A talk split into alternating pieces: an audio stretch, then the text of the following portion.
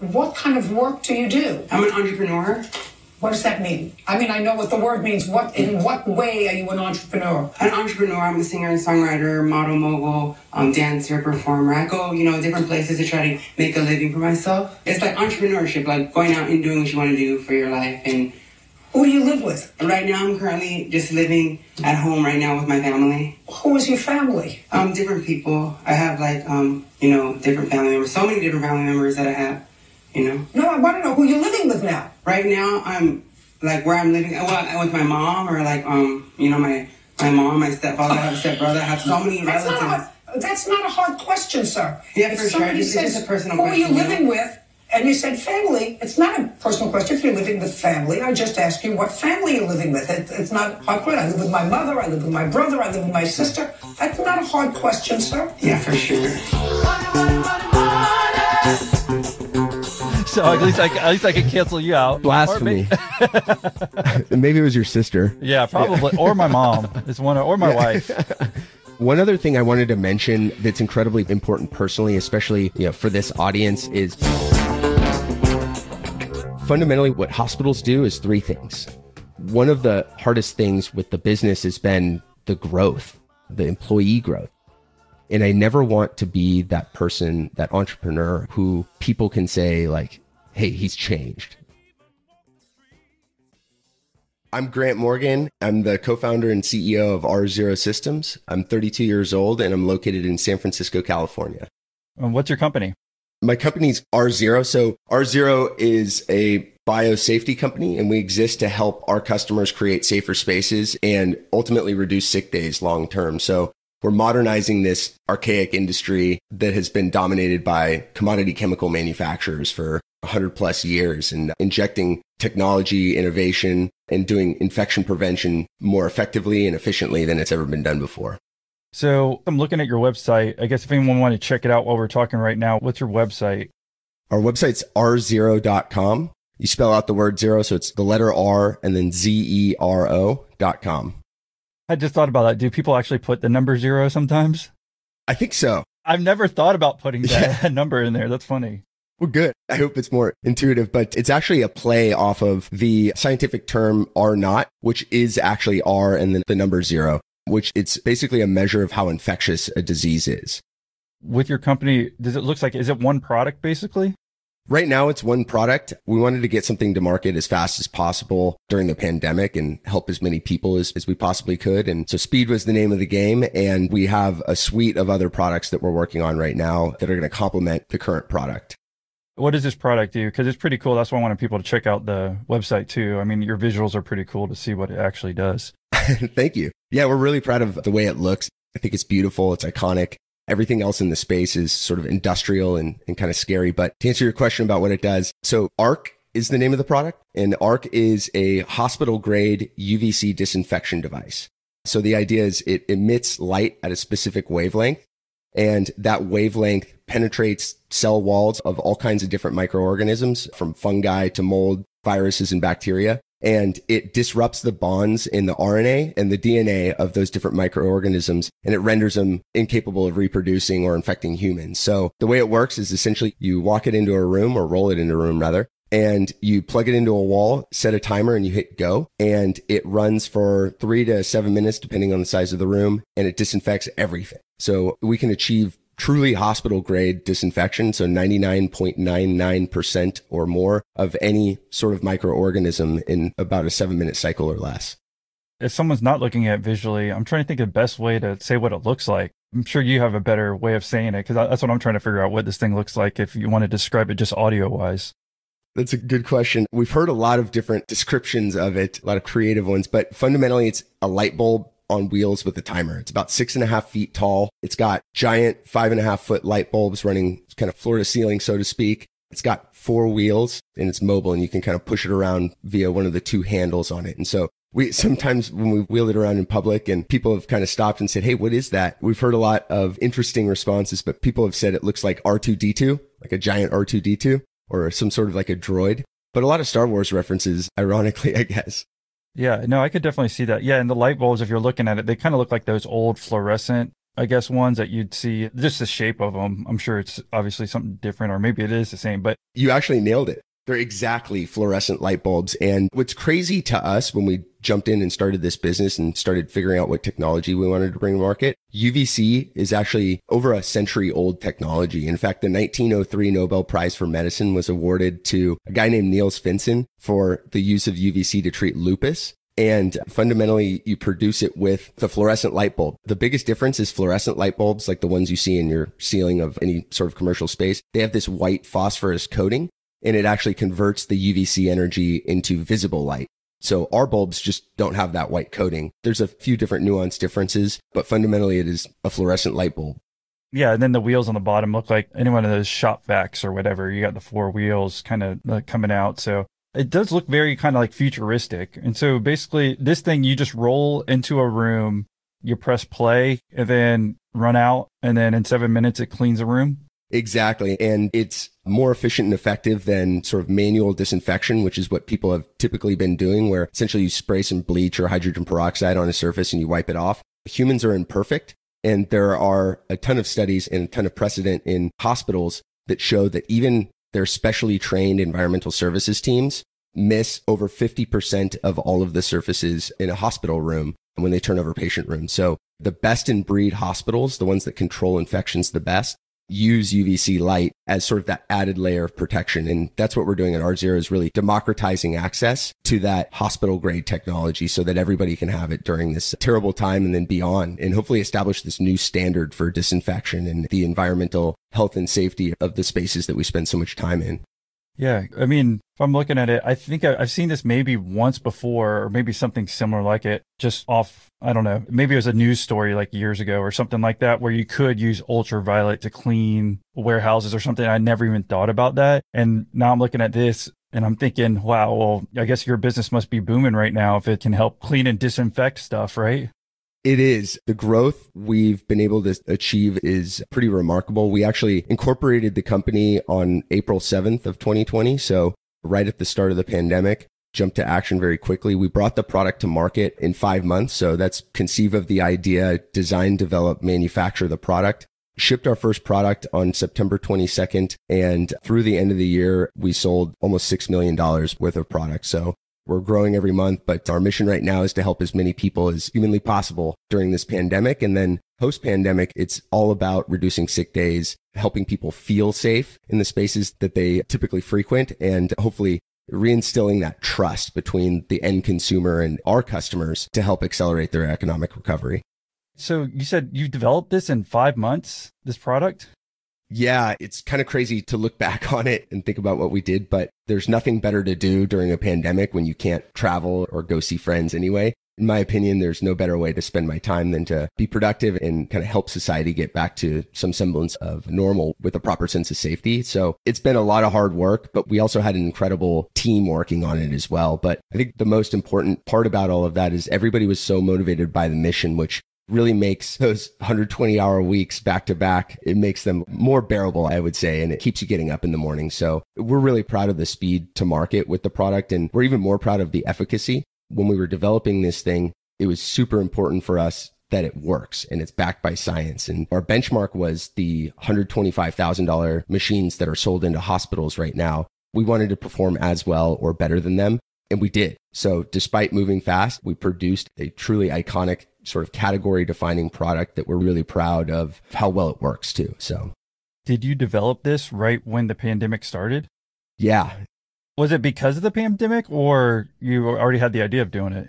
Funny you say that. So preface this by saying if I knew everything I knew two years ago about this industry, I would absolutely still start this business. But the genesis for the business was actually the pandemic itself. So I actually got together with my two co-founders, Eli Harris and Ben Boyer. I'd known them for a number of years. In fact, Ben was venture capitalist for the last 20 years. He founded a venture capital firm that he was running and he was on one of my boards, my previous companies. And so I got to develop a working relationship with him and he was super engaged, someone I always looked up to and respected and wanted to try to figure out a way to work together. But I always thought it would be in the capacity of him investing in something that I did and not actually operating a business with me. And, and then Eli was, he came to me at one of my previous businesses as well. Eli was working at DJI, the consumer drone company at the time.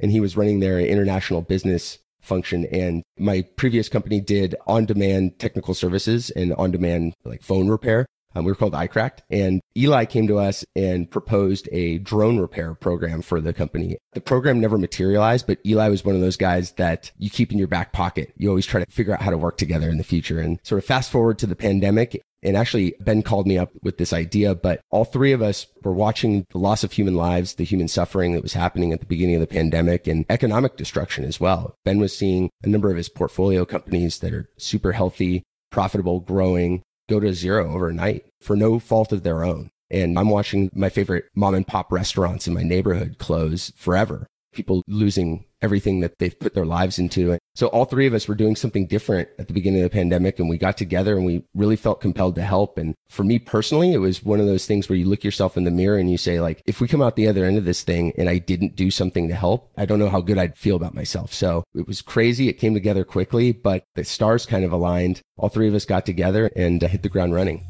Email Octopus. It's a simple yet powerful email marketing tool that helps entrepreneurs and small business owners build their audience and grow their business. It comes with a landing page builder and customizable sign up forms for collecting valuable contact info from your customers. You can also set up autoresponders for greeting new subscribers and onboarding new customers, plus delivering an email course, or maybe just nurturing leads with great content. Plus, there's segmentation for when you're ready to start introducing personalization and delivering the perfect message to the right person at the right time, just like I am right now. See, Email Octopus also integrates with thousands of other apps that are essential to entrepreneurs and small business owners. From payment platforms like Stripe and PayPal to e commerce sites like Shopify and WooCommerce, and more advanced marketing automation platforms like ClickFunnels.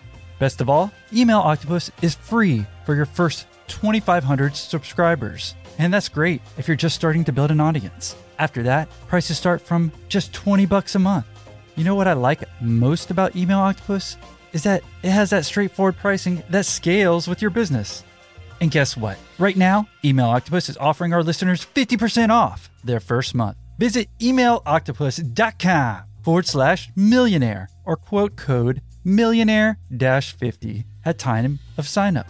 Again, for 50% off your first month of email marketing, visit emailoctopus.com forward slash millionaire or quote code millionaire dash 50 at sign up. I'm here with Jonathan Cogley. How you doing, Jonathan? Hi, Austin. Doing great. Thanks. Cool. Uh, Jonathan actually interviewed him on episode 85, and he actually helped a lot of our business founders on Group Call 14. So if you're a Patreon member, you can check that out. So your company is Logic Boost Labs. Can you tell us a little bit more about it? Sure. So we're a startup accelerator. We're based in San Diego, and we work with startups that are early revenue or pre revenue. So you've got a great business idea. Maybe you've validated the market. You've got one or two customers, or maybe a few beta customers, and you're looking to grow your business. We're the accelerator that would help you. We have three startup partners already. One is in Israel, one is in Tennessee, and one is in LA. And we're looking to add two new startups within the next four months. So, if people wanted to find out more about you, what's the best way for them to reach you? Definitely visit our website, so logicboostlabs.com slash millionaire. Sign up for a free mentoring session with me. We'll talk about your business and see if you're a good fit. Okay, so it's free to sign up. Yeah, we're looking for startups. It doesn't cost anything. We're looking to do a free mentoring session with them, learn a little bit more about their business, and see if it's a good fit for our team. So our team would then bring angel investment, so we can write checks up to say $300,000, and we also include services. So we might be able to provide a VP of sales to help get your startup going. It could be, you know, customer success help. It could be technical help. We have a CTO on staff. And yeah, that's the approach. We basically accelerate your startup and give you a better chance of being successful. And our goal is to take startups from effectively $0 to 1 million ARR. And where do they need to go to one more time, Jonathan? logicboostlabs.com slash millionaire. And we're looking to add two new startups within the next four months. So it was you three guys coming together kind of when the pandemic started. And then you just said, Hey, let's put together this company. Did you think right then we can do use ultraviolet rays, I guess, to make a product and make it easy and fast and clean somewhere? yeah, I think it's funny you ask. Like when we came together, we weren't really sure what we were going to do. We just wanted to help conceptually. But what ended up happening was the original idea for the company was I alluded to iCracked, one of my previous companies where we had an on demand workforce of a number of thousands of technicians across the United States, Canada, and Europe. And when you broke your phone, for example, you'd press a button, we'd send one of them out to you and they'd fix your phone wherever you're at. So the original idea for the company was actually a service based company like that. So the iCracked for disinfection. And so the idea was, hey, we're going to go out, we're going to send our workforce of specially trained technicians out to businesses and have them do some sort of differentiated disinfection service above and beyond what a normal janitorial or housekeeping staff would be able to perform. And to do that, conceptually, we thought that we needed to equip them with differentiated technology. And so we started looking at the scope of options. What's out there? What can we use that isn't in these spaces right now that does a really good job? And along the way, we actually serendipitously got connected to our now chief scientist, Dr. Richard Wade, who has taught at Oxford and Harvard. He was the head of OSHA for over a decade. This guy literally wrote the book on environmental health and safety and is sort of a global leader in the industry. But we stumbled into him again, goes back to iCracked actually. One of our iTechs, one of our technicians, his dad is Dr. Wade. And so I was talking to one of our co-founders from iCracked and telling him about what we're doing with R Zero. And he said, Hey, do you remember Matt Wade? I think his dad does something like this. You should call him up. So got connected with Dr. Wade. He sent over his 13 page resume. I kid you not, 13 pages of accolades and experience and got on the phone with him and, and he was perfect fit and he is the man. We actually affectionately call him the Michael Jordan of infection prevention just because he's so experienced. But long story short, we brought him on board and he was kind of our Sherpa, so to speak. So he helped us understand what technologies are out there, what some of the best organizations in the world at controlling infections are doing and, and he pointed us at hospitals. And so we started studying what hospitals do to keep their patients safe and to keep their doctors and administrators safe as well. So if you think about a hospital, as long as hospitals have existed, they've been a communal gathering place for the sick. So you have a number of different communicable diseases coming in that we're, they're treating. They have to keep the patients safe from each other and the doctors and the administrators as mentioned. But fundamentally, what hospitals do is three things. First thing they do is they deal with the hands. So they scrub in and scrub out before and after surgery. They practice good hand hygiene, use lots of hand sanitizer and wash their hands before and after they touch a patient, wear gloves, whatnot. So deal with the hands. Number two is they use special chemicals and they do what's called manual disinfection, which you and I would know as just, you know, spraying stuff on a surface and wiping it off. But then the best in breed hospitals, and this is where we discovered UVC actually. So the best in breed hospitals, the ones that have the lowest incidences of hospital acquired infections are ones that use UVC light. And so that's where we really discovered this technology. But the big challenge with it, and this goes back to the idea of the service based business, but we found this light and it works against everything. In fact, there are no known UVC resistant microorganisms on the planet and over 100 years of scientific research proving the germicidal efficacy of this technology. And our minds were blown. Why is this not used in commercial spaces? Why don't restaurants and hotels and schools use this as part of their normal cleaning and disinfection protocols. And what we found was everything sold into hospitals is sixty to one hundred twenty-five thousand dollars. So very cost prohibitive. And at that point, we actually thought our idea was dead in the water because we were thinking, how are we going to equip thousands of technicians with hundred thousand dollar machines? And short answers were not. So what ended up happening was I'm an engineer by training. I love to take things apart, figure out how they work. That's how my brain works. And so you stole one from a hospital and kind of.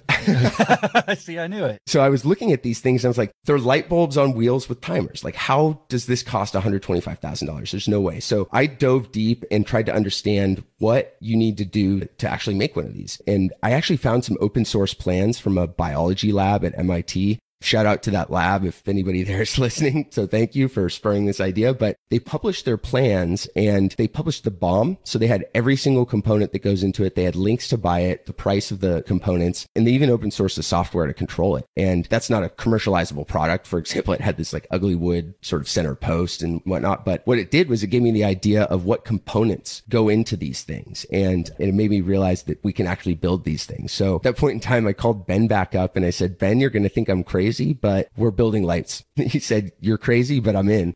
So that's kind of how we got to the point where we chose UVC as our first product. But where we're going is super exciting too. And we'll build products that use other technologies and tackle different vectors of transmission for diseases and sort of outfit our customer spaces holistically with our technologies. I guess it wasn't even a full year, but what ended up being your revenue in 2020? Yeah, so we've booked about $5.4 million in sales since September 22nd when we shipped our first product. So pretty remarkable progress so far. We have big aspirations for Q1 and beyond.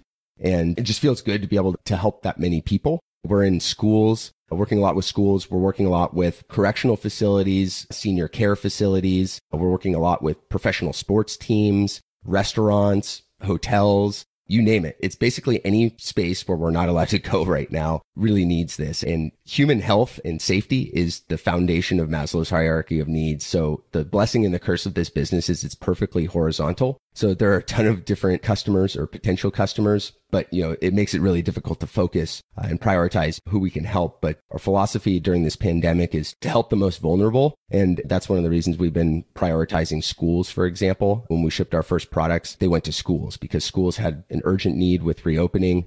And a lot of the teachers and the students didn't have a choice whether to go back to school or not. So we wanted to reach out and help them. But long term, we're going to be orienting towards the sort of commercial office space kind of setting and hospitals and hotels and restaurants and everything in between. So, how about nursing homes? Yeah, nursing homes are huge too. So we're working a lot with nursing homes. And again, one of the most vulnerable populations in the world. In fact, about 42% of all coronavirus related deaths happened to somebody that lives in a nursing home.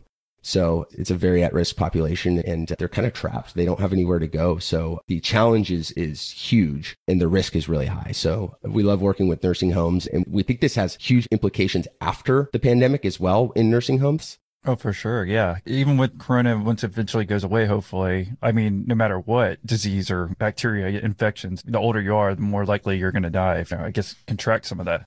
Yeah, and like pneumonia is a huge problem in nursing homes. And so is norovirus, which is the stomach flu essentially. But pathogens like that can literally kill people in, in nursing homes because the older you get, the weaker your immune system gets, the more vulnerable you get. So the ability to sort of extend somebody's life by virtue of helping them stay safe and not get infected by these different pathogens that are endemic to the spaces that they live, work, and play in is something that's incredibly motivating to us and something we're excited to be able to do after we fight the coronavirus.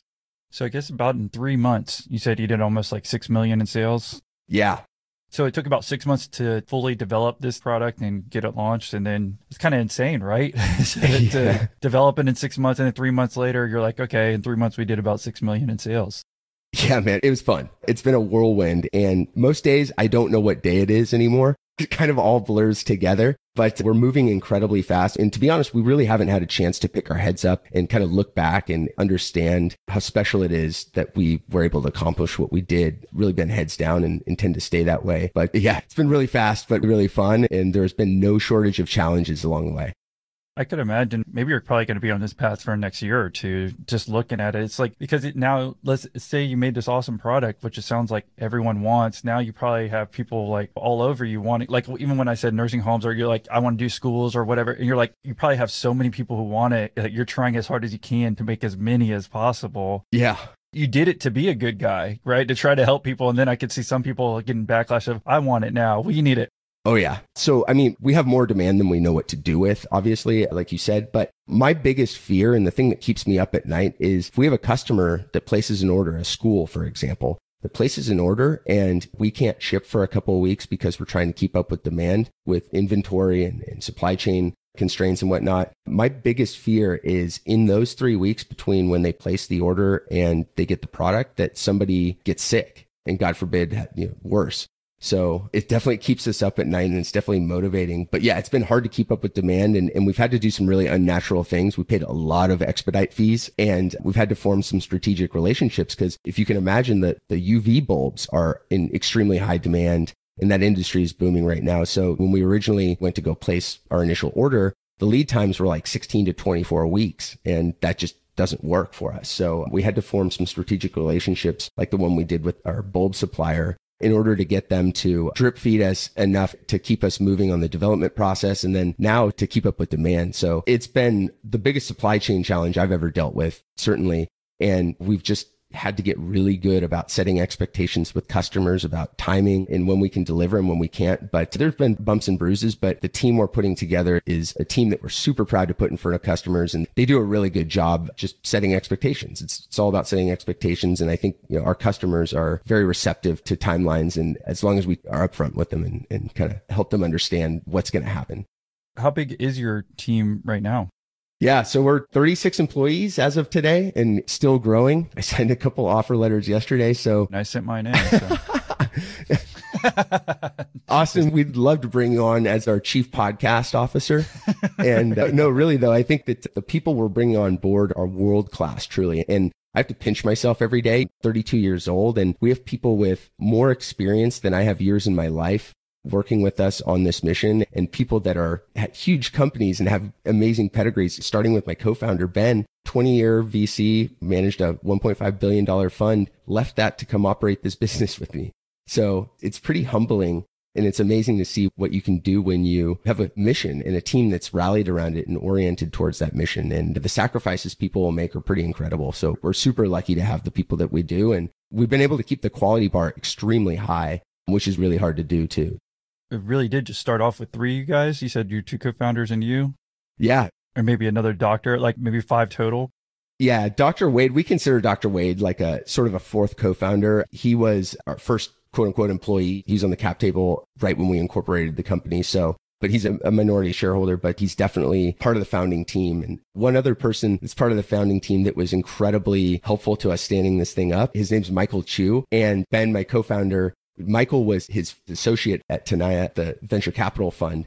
And Ben kept talking this guy up and he's like, man, Michael, he's a Swiss Army knife. He's a badass. Like this guy's like SEAL teams. He can do anything. So we're like, yeah, that sounds great. Ben, let's, what's he going to help with? He was actually employed and he, while we started the company and he actually created our first fundraising deck, sat down with him for like 30 minutes or an hour and kind of just talked at him. He took notes, didn't really say much. Then he left. And I was thinking to myself, like, there's no way this guy has enough information to go put together a pitch deck. Sure enough, like two days later, this guy turns around the most amazing, incredible pitch deck. And I don't know how he did it, but it was perfect. And we went out and raised with it and we're seeking a million dollars when we of seed funding when we started. But within three days, we were oversubscribed. So we had people throwing money at us and we ended up raising 1.7 in that round. But point being, Michael's deck worked and he was working kind of nights and weekends with us at the beginning while working his other job as well. I consider him part of the founding team as well, although we didn't hire him officially until a couple months after we started.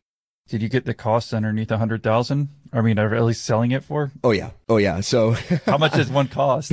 I forgot that important detail. We did accomplish the goal of sort of democratizing access to this this technology. So what we ended up doing was, and actually, Austin, let me back up and explain why the hospital units are so expensive. This is a huge learning to us and we think a huge disservice to the industry and consumers. But essentially it comes back to when the market for UVC products in hospitals really started to take off was in 2008 when Obamacare went into place. And essentially what Obamacare did was with the expanded coverage, they had to pay for it somehow. So they raised taxes, of course, but then they wanted to lower cost. And what they did was they looked at government spending. And one of the places where there was a lot of money being spent was Medicare and Medicaid were reimbursing hospitals for hospital acquired infections. And so a hospital acquired infection is where you go into a hospital for, say, a broken arm and you come out with a staph infection.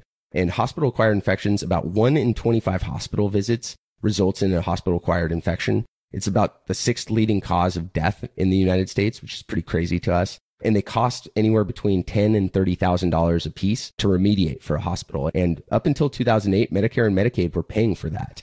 And that changed. And Medicare and Medicaid basically said, look, hospitals like this infection happened on your watch because of your infection prevention practices. And so you are now financially liable for these HAIs. And so that put the impetus on the hospitals to invest in creating these safer spaces and doing a better job with infection prevention. And, and that's when the UVC market really took off. And so what these companies do is they walk in with their $100,000 device and they say to the hospitals, Hey, use this for six months and see what your HAI rate is. And then compare that to the previous six months or, or some time period, your baseline. And if you prevent four or five HAIs, then this device pays for itself because they cost, you know, ten to thirty thousand dollars a piece for the hospital.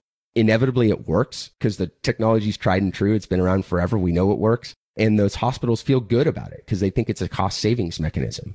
And so that's worked, but it's really sort of a value extraction model. How much money can we extract from this customer? But it's not based on sort of how much it costs to make the thing. And, and that's really what we're pricing it at is how much does it cost to make? What's a fair price? And what's going to democratize access to this thing and, and, make it available to more organizations of really any shape and size. And so really roundabout way of getting to the pricing. But what we've done is we've put it on a hardware as a service model. So it's basically a subscription model, a lease, you can think of it as. And the lease is about $17 a day. So that's cheap enough for most organizations to afford, even those that are economically distressed right now. And that was really important for us to really make this thing accessible financially to anyone who wants or needs it. So a little over 6,000. Uh, I did that in my head. Yeah. So the lease would be $17 a day. So it's about 514 a month. I think I did that in my head too. So don't quote me on that, but no, I'm joking. I didn't do mine in my head. oh, yeah. Oh, you 17 times 365 Google. I just went to that. They said 6205 for a year. Yeah, so that would be for like a we typically do like 3-year leases and then our customers can renew too. So I mean, that's way lower than what it was, right? I mean, it seems like you hit your goal of what you were trying to do. Absolutely. And you know, we'll build products in the future that are right sized for the different types of environments we're in. When we engineered this product, we wanted to make sure that it works. And so we kind of over engineered it. If we were going to miss on efficacy, we wanted to miss high make it more powerful than it needed to be. So we did that. We ended up doing that, but our device puts out the same amount of light or more than those sixty to one hundred twenty-five thousand dollar devices, and we've actually proved that. We sent our devices to a third-party independent lab in Bozeman, Montana, of all places, and we tested it against live microorganisms. So we tested it against human coronavirus, we tested against feline calicivirus, which is the norovirus family, stomach flu you can think of. We tested against MRSA, which is staph, and then we also tested against E. coli. So these different pathogens that exist in our customer spaces. For all four of those challenge species, we achieved greater than a four log reduction. So greater than 99.99% reduction in those microorganisms in a single seven minute cycle. And that's truly the best price performance on the market. That's not lip service. That's something we're really proud of. And it's uh, unequivocally true. How much did it cost y'all to put it together? One of the things about moving fast is you don't have great financial infrastructure and accounting infrastructure. So it actually took us a while to kind of look back and see like, okay, how much this actually cost? But it cost us, and we're still working on it. We're still tweaking some things.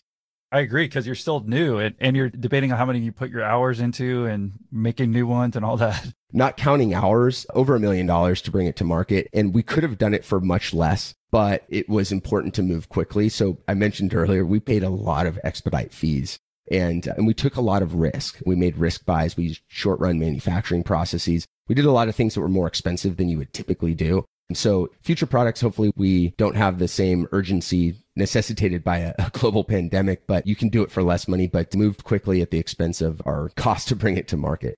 It makes sense to do it on the lease too, because now again, it depends on the industry. It's just crazy how Corona can switch industries, one that boom and one that destroys your industry. But you know, putting it on a lease where it seems like most businesses overall, right, if you average it out, have gone down in revenue kind of significantly, right? Oh, yeah. It's crazy to see how these different businesses and organizations are adapting. It's actually, it's very heartening to see the creativity that's happening. But really, we came out to market. And the interesting thing that we learned from a business perspective is we wanted to make this accessible, which is why we put it on the lease. We accomplished that. But what was interesting is, especially the larger organizations, they becomes an accounting question for them. Do they want it to hit their books as OPEX or CAPEX? And a lot of them have large capital budgets and those capital budgets, they want to deploy them on a device like ours. And so we've actually offered a purchase option to some of our customers as well. We are adaptable in that way. But yeah, the lease is from a business perspective, definitely better for us as well. So it's kind of a win-win where we get this predictable cash flow. We can forecast the business and run the business more predictably and have a little bit more control. And then it just so happens that subscription businesses are valued differently they're more valuable when you look to go exit as well. So we have that as an added benefit, but the primary motivation was to really make this, this accessible financially. But I think we've accomplished that. How much is it if I want to buy it straight up for my home office? Yeah, it's about $18,500 depending on the size of the order, the type of the organization. It really depends. We'll discount more for bigger orders. But yeah, it's a fraction of the cost of the hospital, the one sold into hospitals currently. Right. And you're saying it performs well. Like, yeah, I wouldn't be scared about even saying that price just because it's just like you did what you wanted, right? You're saying it's between 60 and 100,000 before. You literally made it at least half. And you say it works better, proven by whatever scientific studies you're doing. I mean, our product is objectively better than pretty much everything on the market. Because all the other stuff's probably super old too. It's old. And, and so here's the big observation about this company and what gets me really excited about R-Zero and what we can do for the future. But when we were starting this, we were starting to think about who our competitors are. And we looked at these UV companies that sell into hospitals and we decided that that was too short sighted to consider them our competitors. And, and we took a step back and we looked at the bigger players in the space that are doing infection prevention with things other than UV too. So think about the Ecolabs of the world and Cloroxes of the world and SC Johnson's. So massive companies over 100 years old, some of them phenomenal brands, phenomenal companies they're profitable. They do great work. Nothing wrong with those companies. They're great companies objectively. But if you look at what they do, fundamentally, they are commodity chemical manufacturers. And so they don't have technology and innovation in their DNA. And we do. So we wanted to look at this space and say, hey, how should infection prevention be done in 2021 and beyond? And to us, that looks like a lot more IoT connected hardware, a lot more data and data science to derive actionable insights from the data that we're collecting and then a lot more software to help feed that data and those insights back to our customers to help them manage workflows, automate things, and influence behavior in a positive way in their space as well. So that's really what we're bringing to the market. And that's really our approach here is we want to modernize this industry and inject technology and innovation in a time where it's never been more urgent and the need has never been more apparent. So have those other companies that used to, or still, I guess, make those kind of ultraviolet light things that they put in the hospitals, have they tried infiltrating your company and stealing your technology? Yeah, I mean, uh, bring it on. I could see that because you are a disruptor, right? Are you the first guy to kind of do this or no? Or is there some similar companies now? Yeah, I mean, there's a lot of companies. Like, it's crazy to me that no one did this before the pandemic. We didn't even know what UVC was a year ago at this time. It's crazy. And we kept waiting for the shoe to drop as we were starting this company. We kept thinking we we're missing something. We're like, there's got to be something that we're missing. And the longer we went on and the deeper we dove and the more we learned, the more conviction we had about this and that we're not missing anything. And now I know we're not, but there are companies that are doing this. I think it's been a lot of, I would categorize it as a lot of companies that are taking their sort of pre-pandemic business and leaning in. So companies that made UV devices before kind of leaning in and, and just doubling down on their marketing and sales efforts, I guess companies that made things that are sort of tangential to coronavirus, kind of leaning in and, and, positioning themselves a little bit differently. But to my knowledge, there isn't a company that's taking sort of this holistic approach like we're planning to do. But people will certainly try to steal our technology. That would be flattering it means we probably did a few things right, but we welcome the challenge. We actually, the way I see it is it's not a zero sum game. I think that the space needs more. It needs better efficacy, more efficiency. We need to be able to protect our people. And if we can establish a new standard for disinfection and infection prevention, it benefits all of us as humans. So bring it on. We'll have a friendly challenge. But the crazy thing, Austin, and what I mean by this new standard, this need for this new standard is if you look at the data from before the coronavirus, 40 million Americans get the seasonal flu every year, and somehow we've just accepted that's normal. And the average American gets the common cold three times a year. Like that's crazy to me. And even with the flu, we have a vaccine. And so I think we can do better. I know we can do better. And in fact, there's some really exciting data that's coming out of the Southern Hemisphere right now that's showing that the basic infection prevention measures that we're taking for the coronavirus, things like wearing masks, social distancing, the enhanced cleaning and disinfection protocols, those are enough to effectively eradicate the flu. If you look at South Africa, for example, I read this study in South Africa that showed that typically South Africa reports nearly a million cases of the flu every year. This year, they reported one, one case of the flu, showing that the tools and the technology exist, the knowledge exists. We just have not applied it in the most effective way. We haven't put the pieces together in the most effective way. And, and that's what we exist to do. And if you think about the implications of that, the goal for our company long term is to reduce sick days. If you think about the cost of sick days, it's hard to quantify, but I've seen estimates as high as $600 billion in economic drain on the US economy. And that's the direct and indirect related healthcare costs. It's the lost productivity and the opportunity cost from those. And it's staggering. And most businesses spend the vast majority of their cash on humans and on people. And to us, we see this as sort of a human optimization problem. How can we keep our humans safer, healthier, more productive beyond the coronavirus?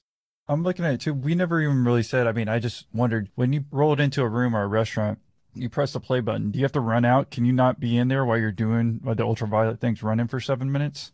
Yeah, sorry, that's an important point. Yeah, ultraviolet light, specifically UVC, is harmful to human skin and eyes. So if you're exposed to it for a prolonged period of time, it'll give you sort of a skin irritation or rash, kind of like a sunburn, and it'll hurt your eyes as well. I've been exposed. I guess I call it part of the product development process is accidentally getting exposed. Well, you were one of the experimenters, right? They put you in the room exactly. to see what would happen. We don't the care about Grant. and it's really my own fault because like testing the things that I'm building kind of mad scientist style and I get exposed and I have no one to blame but myself. But that's an important point. So a couple things about the safety. So safety is really important. Our stance is that nobody should be exposed to UVC, although OSHA does have permissible exposure limits, but we've designed the system in a way that prevents exposure completely. So we actually have four PIR sensors around the top of the device.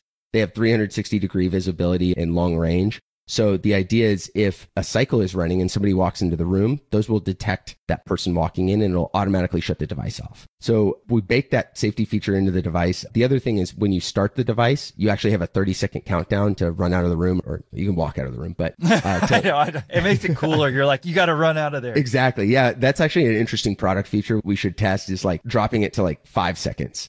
Get people more fit, right? Get them running instead of just walking. Exactly. No, but there's a 30 second countdown to allow time to leave the room. And if that countdown finishes and our sensors still detect somebody in the room, the cycle won't start. So really safe. The other thing that we do is we actually do white glove delivery and handheld onboarding with our customers. So what we do is we deliver the unit, we uncrate it, we plug it in, make sure it works, and then we take all the crate and the, all the debris away. And then we will actually walk your space with you and help you understand where to put it, how long to run it for, how to prepare the room, teach you about the safety aspects of it, and we'll actually train your whole team.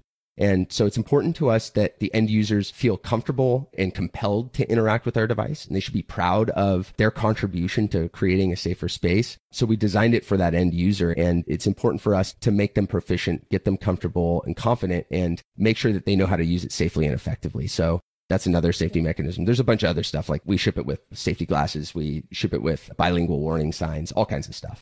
So your expediting shipping costs is the airplane tickets that you pay for the people to go out there. That's the expensive part. That's expensive, yeah. And these things are big. They're six and a half feet tall. So look at your typical doorway and they are like a couple centimeters short of that doorway. They're pretty tall, but if you look at the crate, it looks like a crate that's about the size of something you'd ship a refrigerator in.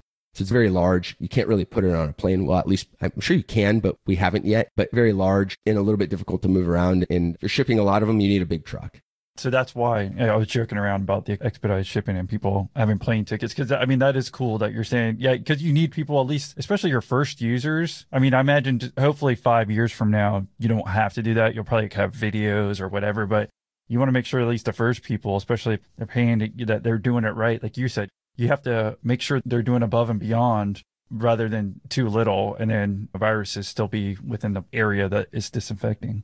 Exactly. And that's one of the interesting things. So speaking from a product development process, like that's where my heart is. That's where my sort of career has been is product development and interacting with customers is critically important, especially in the early stages. And we were lucky enough to have some people that trusted us enough to bring our prototype devices on site. So we were able to go on site with a couple of different hotels, couple different restaurants and really learn what people do when they interact with this thing. And that was invaluable during the product development process and getting the feedback. And we're continuing that learning, like you said, by going on site with our customers and really handholding this process. And it's amazing what you can learn from them. Not just the characteristics of their space, but you learn about the challenges that they're going through more broadly through the coronavirus. And really our goal is to build a long lasting partnership with all of our customers and so, although it's really expensive for us, that's why we raised money to be able to do stuff like this. And it goes a really long way in establishing that trust and that relationship with the customers. If something goes wrong, they're more fault tolerant. They're more, they're like, Hey, I know those guys, like they're good people, positive intent here, and we'll work through this together kind of thing. And then they also give us great product ideas too. Every visit and every interaction we have with the customers, we're always asking like, what problems do you need to solve right now that you don't have a solution for? Or how are you doing disinfection? How's that going? Are you using extra labor during the coronavirus? Are you using extra chemicals? How are you using those chemicals? Are they harmful to your employees? Are they making people's throat and eyes and nose burn? And can we help in other ways outside of our current product? So always learning about how to adapt the product, how to build new products that add value to the customers. And that face time with them is so, so important and critical and totally worth the plane ticket. What do you think about that group call the other day? Yeah, it was good. You know, even if there's less people on there, it actually benefits you more personally, you know? Yeah, I totally agree. You know, you're getting advice from multiple people. You know, a lot of people pay a lot of money to have coaches, and for 24 bucks a month and be able to get all the other podcasts and that, I was like, it's, it's kind of a no brainer. Usually I try to do like the history or kind of do a chronological like timeline to how you got here. Would you be cool if we just kind of stick with R-Zero this whole time and then later on, maybe a year or two down the line, I figured we could do an update and you could tell your story then. And because I think it's just so valuable about you put this product together less than a year ago and just going through all these hiccups. It's like, and your product seems pretty hard to manufacture comparatively to, you know, some other people. So it's like fresh in your mind. So it's cool if we just stick with R-Zero because I still have a lot more questions. Yeah, absolutely. Okay. So you were you the guy who actually kind of did the product design and put this all together or did you have a team? Like how did you do it? Cause you were just alluding to that. Yeah, so the product would look and feel a lot differently if it was just me for for the worse. But I was just the idea guy, so to speak, and the tinker kind of moving it along. We had a couple of partners that were incredibly valuable to have as partners. So a couple of different teams of people that we brought on. The team that did the industrial design and created the aesthetic for the product and, and really understand, really helped us understand the usability and how people are going to interact with it. That team actually designed all of the Nest products, the Roku products, the Eero Wi-Fi products. So they have a track record of building these sort of designing these iconic products that are sort of category defining and but it's we overinvested in the resources to help us get this thing to market because we wanted speed and certainty and that gamble paid off. The other thing we did that we overinvested in that was really helpful is we manufacture our device here in San Jose, California. As you can imagine, not the cheapest place in the world to manufacture anything, really. That's literally one of the questions I was going to get to next. I'm like, is this made in the USA? And yeah, okay. Yeah. So the reason we chose to manufacture in San Jose, a couple of reasons. But first, part of the impetus of starting this business was to help reopen America, help accelerate the economic recovery coming out of this. And our hearts broke for all the people who lost their jobs and the people who lost their businesses and their livelihoods. And making it here stateside is just one small way that we can create jobs in, in our backyard and really help the American economy in a very small way. So that was one of the motivators. But the other ones are speed and certainty I mentioned earlier. But basically the fact that this thing was in our, the manufacturer is in our backyard means, you know, I can go down there and physically be on the floor and help troubleshoot things and work through issues with the team and so you know, that really reduces a lot of cycles. The other thing is that the contract manufacturer that we use is world class. And again, adds, adds to the cost certainly, but they're world class and they really know what they're doing. So we didn't want to work with somebody who may be learning on the job, so to speak, and may cause some delays. So it was really important for us to do it stateside and do it here in our backyard. And it's a new product, like you said, especially in the beginning. If you're going to China, it costs way more to ship it over here. Yeah, exactly. But who knows if China even wants to make this, right? you know? Yeah, exactly. I like the name. So it's called ARC. I think it's cool to have a good name for it too. Like, you know how Amazon has Echo or whatever. I think putting a good product name on there, that the art works pretty well. Thank you. I imagine just giving them like friendly names. I mean, I think would make anyone want to use them. I, th- I think people miss out on that a lot. The funny story about that, our first ever prototype was we took it to a restaurant. One of our investors owns a restaurant, three Michelin star restaurant here. So, you know, the stakes were pretty high. We wanted to impress our first customer. We built this product that looks nothing like the one you see on our website today. It was duct tape and bale wire. And we were basically just kind of testing the functionality and, and form and fit. But we named it Hope and her full name was Hope This Works. And did they uh, know that or no? no, they didn't. And they actually ended up naming theirs Roberta. So when they finally got the production unit, they named her Roberta. And so, yeah, personifying it has been really interesting and they consider it a part of the team. I think in a weird way, it makes people want to use it, interact with it a little bit more. But maybe in the 2021 roadmap, we can throw in like wigs or hats or like sunglasses or just accessories for our products to name. You can give them personality. Call him the Donald, put some yellow hair on there to floppy on the right, right? Paint it orange. Yeah, yeah, or make it yeah, make it an orange model. again because it doesn't look scary it kind of sounds scary if you just heard it you know what i'm saying but if it's all white and looks kind of friendly and i'm like okay like just giving it a friendly name and whatnot i think that like it looks pretty cool so i guess what's the biggest room is it like a whole restaurant would I have to roll it around two parts of the restaurant or like what's the biggest size that it would take care of That's a great question. So it will actually treat theoretically kind of any size room, but the efficacy is a function of how far you are from the wall or the furthest surface that you're trying to disinfect. So we've tested at a number of different distances and room sizes and whatnot, but it really depends on the size of the room. So a thousand square foot room, we can disinfect in about seven minutes. Smaller rooms, like a typical hotel room, is generally three to five minutes. Bathrooms, typically three minutes. For like a cafeteria, you might be able to run, depending on the size of it, you might be able to run a 15 to 20 minute cycle and be done, or you could do a couple of smaller, shorter cycles and move it around. So it really depends on your operations as a business and, and how you want to integrate this. But, you know, we recommend you don't go bigger than a 5,000 square foot room. That's 20 to 25 minute cycle. But if it's bigger than that, you just wheel it around and run multiple cycles.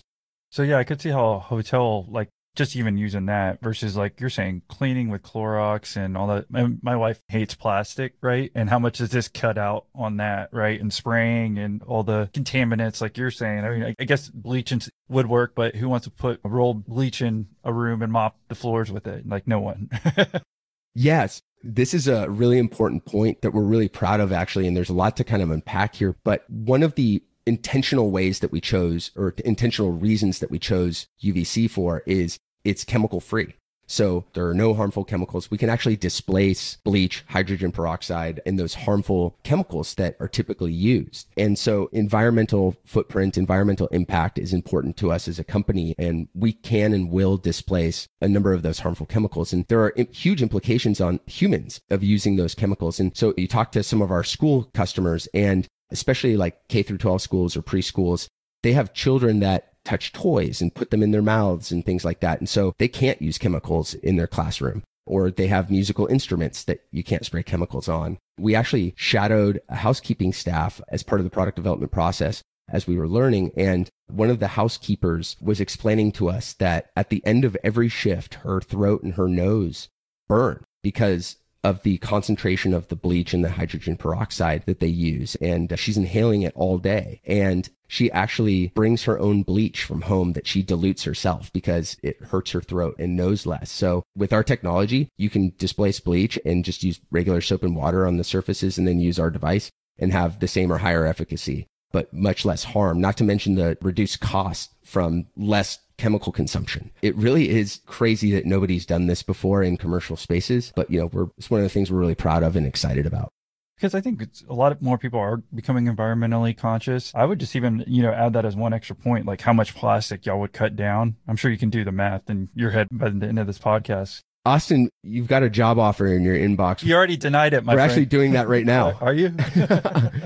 Yeah, we're actually doing that. We're in the process of measuring our environmental footprint, and it's something that we're going to track over time. And actually, this actually ties back to our lead investor from our Series A. And we were fortunate enough to have a number of options for who to go with with our Series A funding. And we wanted to choose an investor or a group of investors that were aligned with our values. And we did that. So we chose a company called firm called DBL. It stands for double bottom line. And they have a very good values alignment with us. And they've been incredibly helpful already and an incredible world class investing track record as well. So DBL, what that means is the first bottom line is financial success. So they exist for the same reason as other venture capital funds to invest in financially successful companies. But the second bottom line is social and environmental good. And so they are going to help us identify ways that we can give back to the communities that we serve and reduce our environmental footprint. And they've done this with a number of other companies in their portfolio.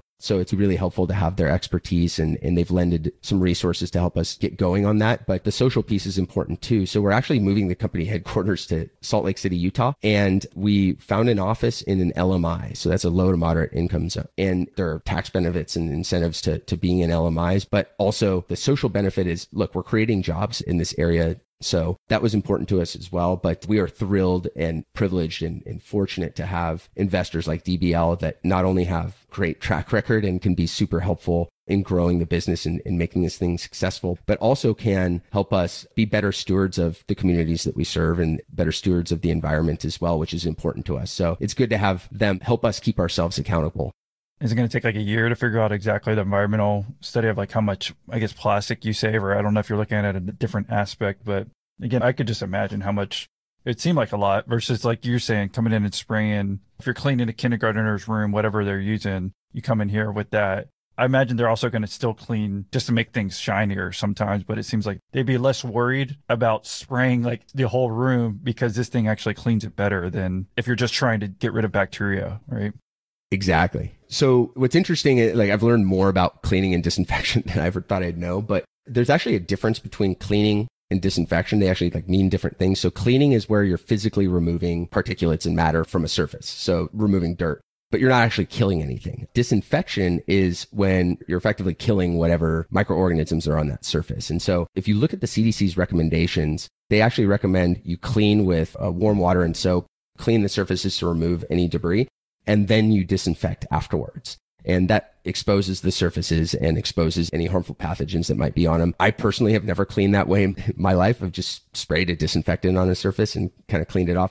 Realistically, that's also going to clean the surfaces as well, but you don't have to use all those harmful chemicals. But the other really interesting thing and that we've observed in this industry is one of the other really prevalent technologies that has started to emerge during the coronavirus is this thing called electrostatic spraying. And electrostatic spraying is basically, it's a technology that was invented for applying pesticides. So if you've seen those, my dad has one of these, but one of those like backpacks, they look like a Ghostbuster backpack with the tank and it carries like a pesticide in it. And then there's like a handle, like a little gun with a nozzle at the end. So electrostatic sprayers will have this nozzle that has, it runs a voltage across it and it basically aerosolizes the liquid chemicals that are in there. And so it aerosolizes bleach, aerosolizes hydrogen peroxide, whatever those solutions are. And aerosolizing them will help those particles linger in the air for a really long time. And so if you may think that you're only applying to surfaces, but in reality, you have a ton of particulates hanging in the air that the next person that walks in that room is going to breathe. And oftentimes you can smell it when you walk into your bathroom after you use bleach, which might be the next step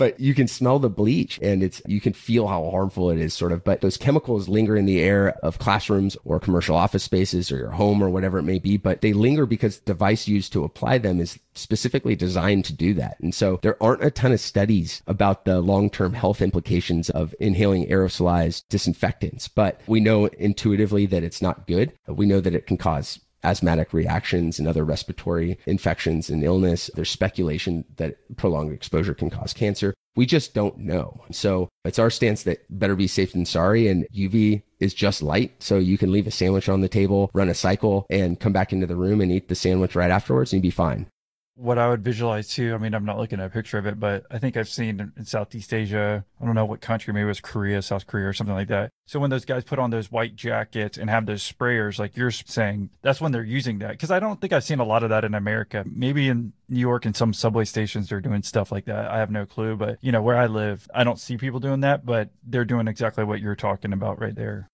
Yeah, it's that or like old school spray bottles and spraying surfaces and wiping it off with rags.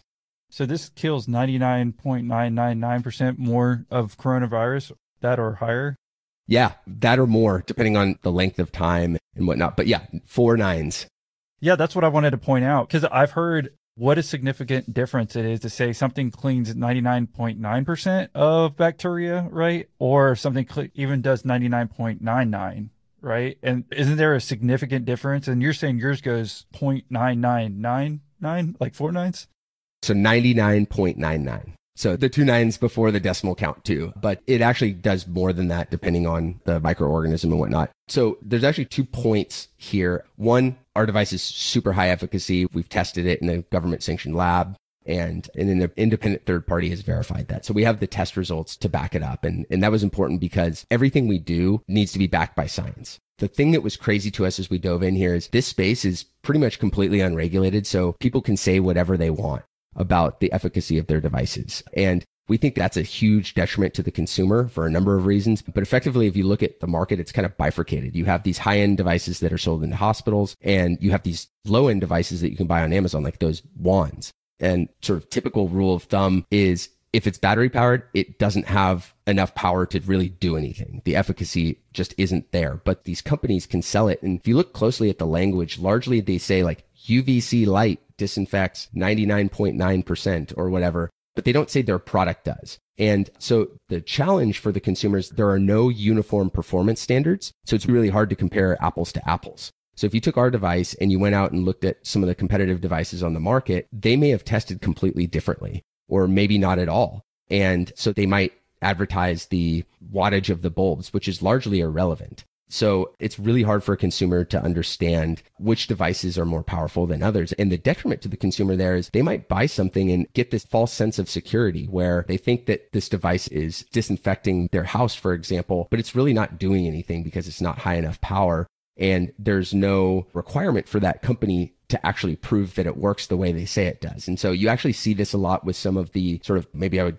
categorize them as opportunistic home or consumer products and the UV wands, the, the little smart like UV devices that are, they look like one of those blue Yeti microphone things. They just don't do anything. So we think that should change. And we're actually working on establishing some relationships with government regulators. And we want to kind of be the champions and help shape those regulations. And we think it's in, in the service of the consumer and in service of the industry, really. And I think that the fact that there haven't been regulations or uniform performance standards is one of the reasons why UV technology hasn't proliferated into commercial spaces like we're trying to do just because it's hard for people to understand what's going on and you can't really trust it. Can't really trust what some of these companies are saying. So we think that should change and we're going to help it change. I guess I was just going to mention too. I mean, I don't know if you can talk to it or not, but I guess even say it was a bar soap and it said 99.9% effective versus bacteria versus 99.99, isn't that significant? Like that extra nine?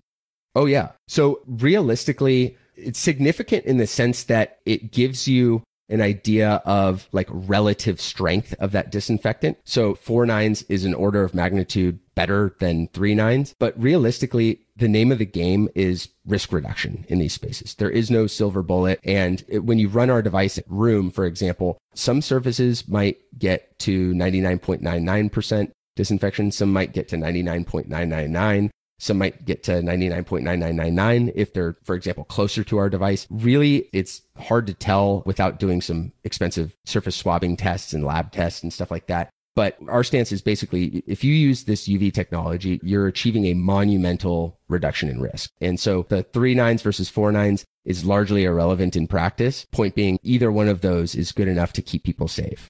That makes sense. I think I just had randomly heard it on a podcast. And again, that's something that I never thought of before, but maybe, maybe it was Neil deGrasse Tyson or something brought it up. But they were saying, and I'm like, I never looked at, maybe some sips only said 99%. And he's like, if you have the 99.99% versus just the 99.0%, that's not something I would never have looked at before, but I just thought it was interesting. So I figured I'd bring it up.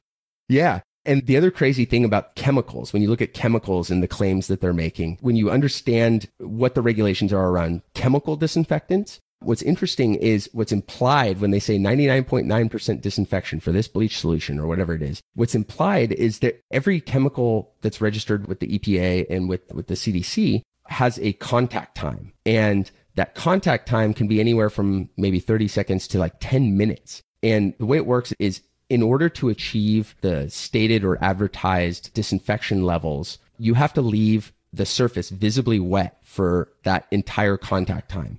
And I don't know about you, but I have never sprayed a chemical on a surface and waited 30 seconds to 10 minutes, depending on the chemical, before wiping it off. So the way that people typically use these disinfectants is actually not achieving the same level of disinfection that they think it is that's claimed on the label.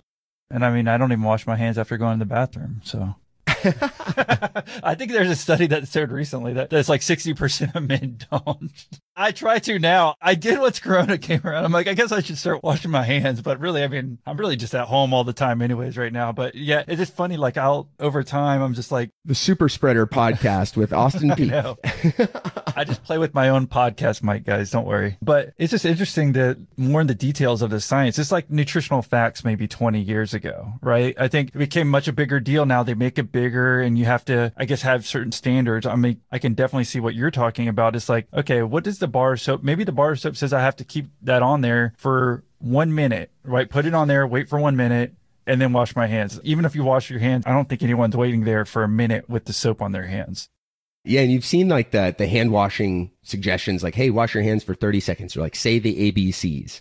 That's to accomplish this contact time thing concept that I was mentioning, where that you have to let these chemicals be in contact with anything that's harmful for some period of time to ensure that you're actually getting the level of disinfection that they're stating on the label. So it is fascinating. And I've learned more about this space than I ever thought I'd know. It's fascinating how complex it is. And I think that's one of the things that we're really trying to do at R-Zero as we build this brand and build our voice and our audiences is sort of be that middle ground where everything we do is rooted in science and we take these relatively complex scientific and epidemiologic concepts and translate them into something that's more approachable for the end consumer and help them understand what does this really mean. And, and we think that's super important and we think that's a huge gap in the market right now and it's important because there are literally lives on the line here and people understanding the efficacy and, and what the chemicals that they're using are actually doing and understanding how to use them and what the implications are if you don't use them as directed. That's super important for a consumer to know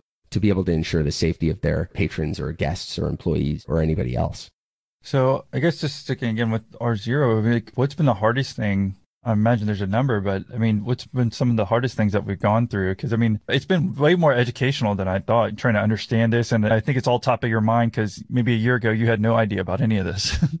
That's a true statement. And we are so lucky to have Dr. Wade. He's been an incredible teacher and educator, but I'm a total nerd and I've fallen down the proverbial rabbit hole and I have more to learn and, and I'll keep learning. But this stuff's fascinating to me too. And it's stuff, these products that I've been interacting with my whole life and these things that I've been doing my whole life that I, I really didn't understand how they've worked under the hood. And being an engineer and really an engineer is how I categorize myself, but it's fascinating to me. I love this stuff. So it's the hardest thing, I guess? Oh, hardest thing. Sorry, I didn't answer the question. Uh, I mean, I chuckled when you asked what the hardest thing. There's been so many challenges. I'll touch on a couple personal and professional professionally, like, I mean, we could do a whole another podcast on the challenges and how we overcame them and or how we didn't overcome some of them. But one of the hardest things with the business has been the growth, the employee growth. So we've doubled our employee base every month for the past couple months. And being in a completely remote environment, it's incredibly difficult to build those personal connections between people and the ones that foster relationships, trust, communication, because you don't have that like water cooler conversation that's going on where you're passing somebody in a hall and you ask, Hey, what did you do this weekend? Well, I guess that's a bad example because can't really do anything on the weekends anymore. But point being like, you don't have this like, Hey, how's your family? Like, what's your wife's name kind of thing. When you get on a Zoom conversation, really like only one person can be talking at a time. It's generally, I've, I've found that they're pretty transactional. And it's hard to establish those bonds between employees that are super meaningful and really actually do benefit the business in terms of how well we're collaborating and communicating. The other thing is just roles and responsibilities. Like six months ago, Ben, Eli, and I were doing everything.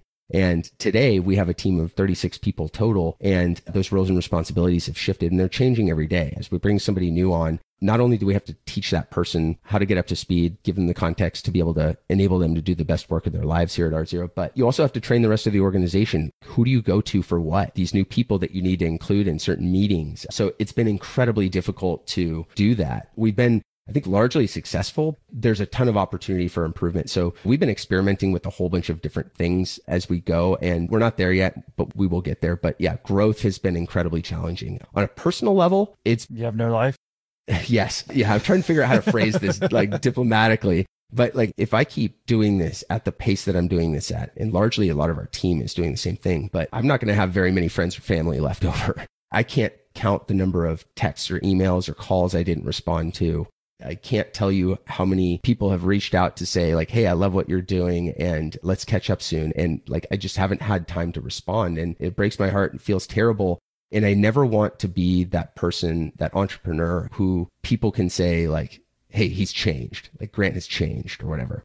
The people that I've surrounded with myself with my whole life are responsible for who I am and what I'm able to do here at R-Zero. And I just don't have time to maintain that many relationships anymore. So it's over the years I've learned it's important to identify the relationships that are most important to you and prioritize those ones because when times get tough, you need those people. And it's times like this where we're nose to the grindstone, heads down, 120 hour weeks every single week for the last couple months. It's times like this where you need to make time. You need to carve it out to still connect with these people that you love and that love you back. Because you're going to need them again someday. And uh, the other thing along those lines is just the actually no, I guess I'll end, end there. No, what, what else along those lines? Well, so the relationships are, are certainly tough. If you're in business with friends, you're going to strain those relationships too.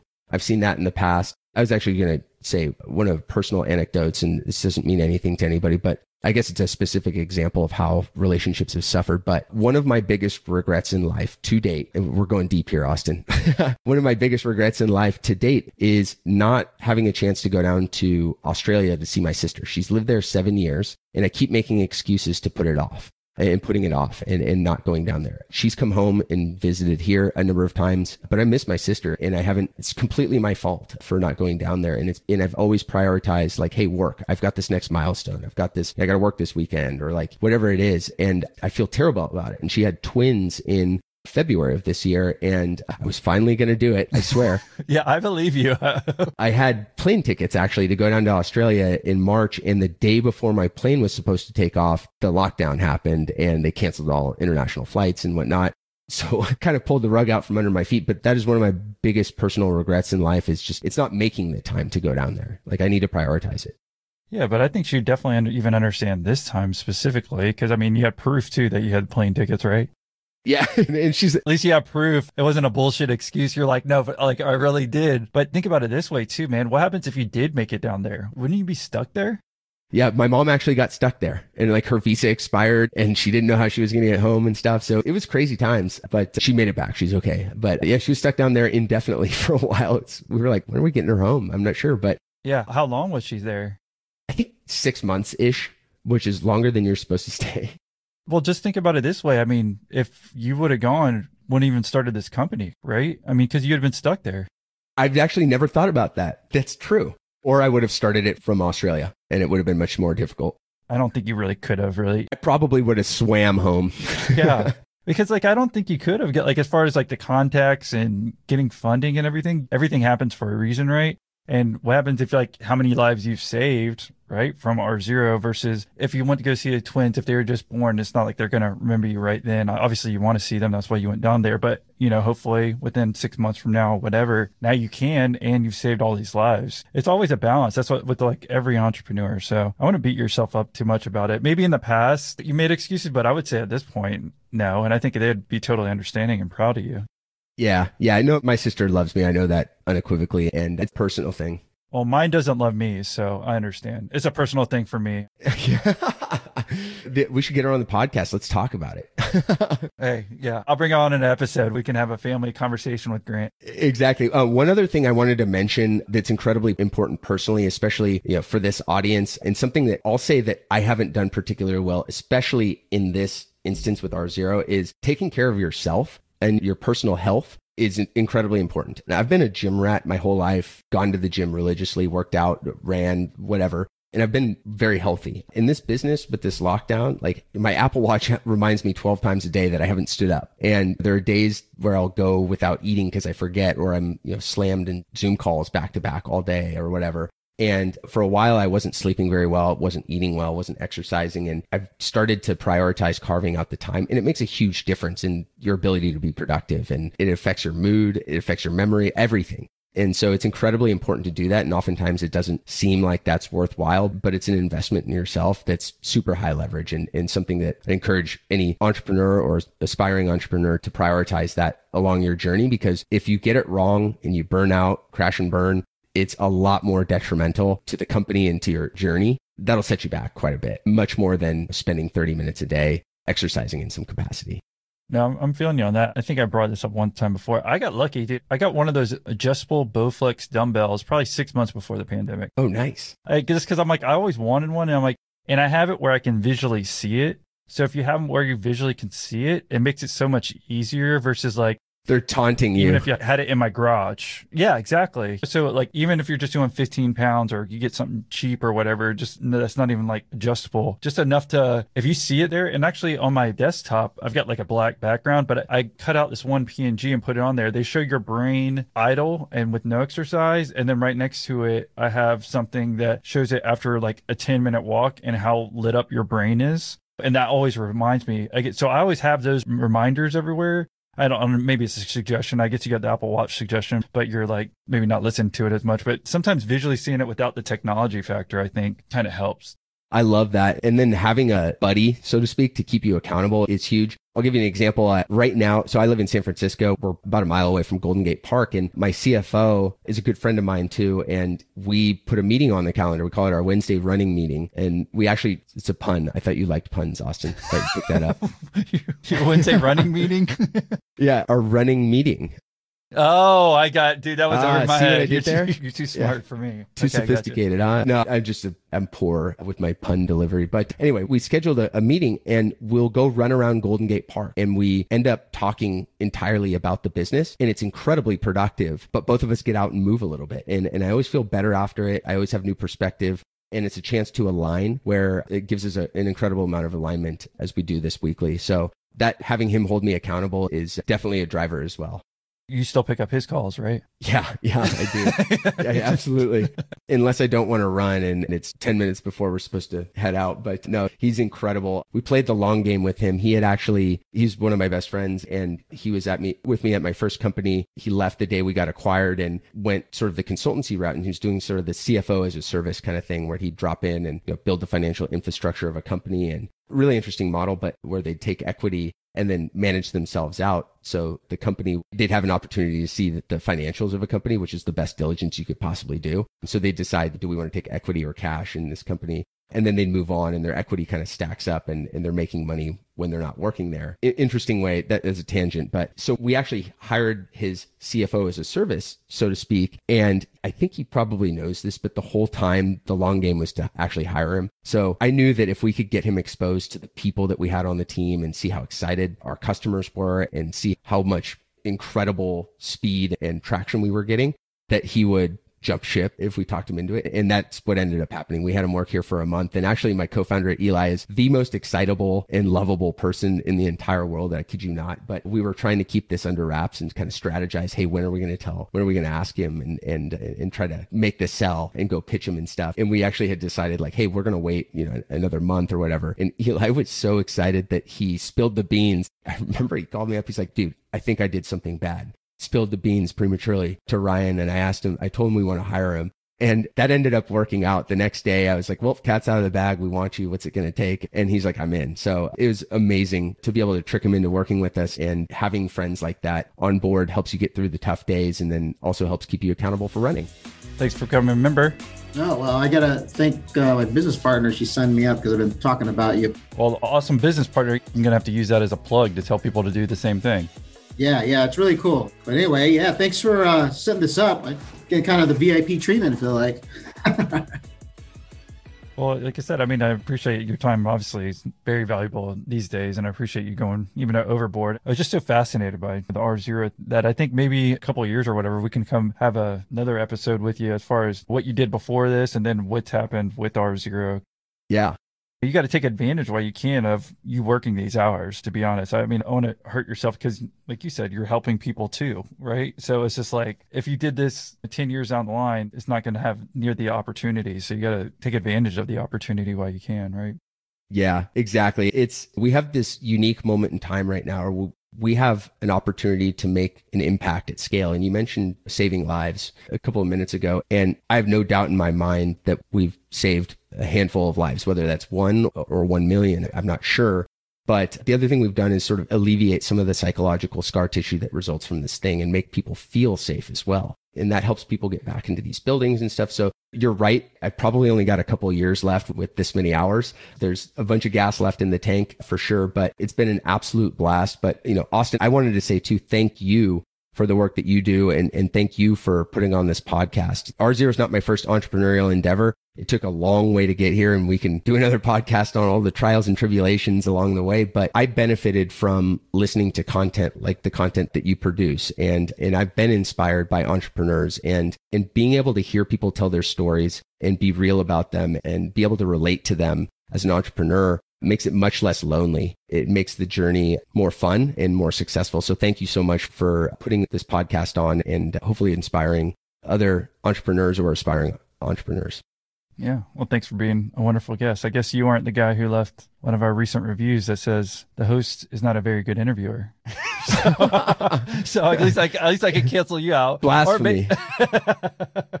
Maybe it was Uh, I your sister. Yeah, probably. Or my mom is one, or my wife. Like I said, yeah, thanks for coming on and sharing your story, man. Like it's very exciting to hear some a company that's blowing up like yours is right now. And as we close off, I mean, did you have any other last words of wisdom for anybody? And maybe what's the best way for someone to be a LinkedIn connection with you? Because we know you aren't going to return our emails. So Probably a good call. I'm my inbox is a disaster, and I'm an inbox zero guy, so oh god, makes me anxious. yeah, Uh, I'm feeling. I'm always less than ten. Yeah, I go in there and just I'm feeling you. yeah, find me on LinkedIn, Grant Morgan at R-Zero, but you, you can email me. No guarantees I'll get back to you, but grant at R0systems.com. And yeah, so I think I've had an incredible time on this podcast, Austin. I'm happy to come back and talk anytime about R-Zero. I could talk about R-Zero all day. So thanks for having me. I really appreciate it.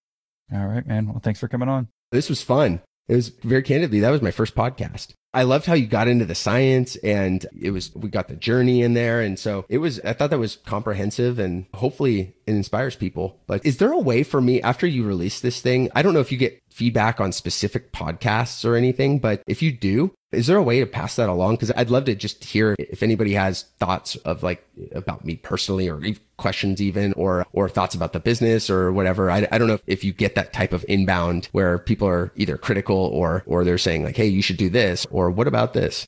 Oh, for sure. So yeah, I guess so. If anyone will connect with you on LinkedIn and send you a message, that's what I tell most people to do. I mean, because it's in the LinkedIn message, hopefully they give you just say thanks for doing the interview. But if anyone ends up leaving a review or something and say put some kind words or sends me an email about your episode, I always forward it because I want to help you out too. So I guess they can again email you. And what was your email again?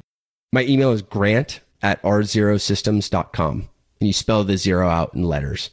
Yeah, if y'all can go ahead and reach out to Grant through a LinkedIn message or whatever way to give him feedback, sounds like he'd appreciate that. So cool. So that's perfect. Yeah, I'm glad you said that. So now you hopefully you should get some more feedback. Awesome. I love hearing from users or potential users or like if you think you have the best ideas in the world, you're wrong. The the best ideas and the hardest problems get solved by a group of smart people all over the place. And so very open to ideas, thoughts, criticisms, anything really. And got to keep your ear to the ground. You got to listen. You got to be good at taking feedback and then actually do something with it. Are you looking for more product based interviews? Well, don't worry, mother effer. I got you. Here's five awesome suggestions just for you. Try episode 135 with Jim Kalb of OptiFuse, or an old favorite, episode 24 with Starfire Direct. Another one, try episode 127, that's 127, with Doug Bouton, the founder of Halo Top Ice Cream, which I'm sure you've seen in your local supermarket. Another oldie but goodie, episode 34, with Don DiCostanzo of Pedego Electric Bikes. And last but not least, the touching story in episode 98 with Ann Head. And hey, while you're exploring our awesome back catalog of episodes, why don't you consider becoming a Patreon member?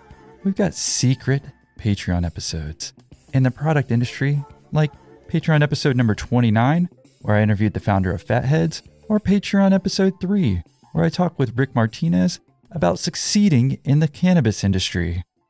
Just check your notes below on how to get these secret episodes right now.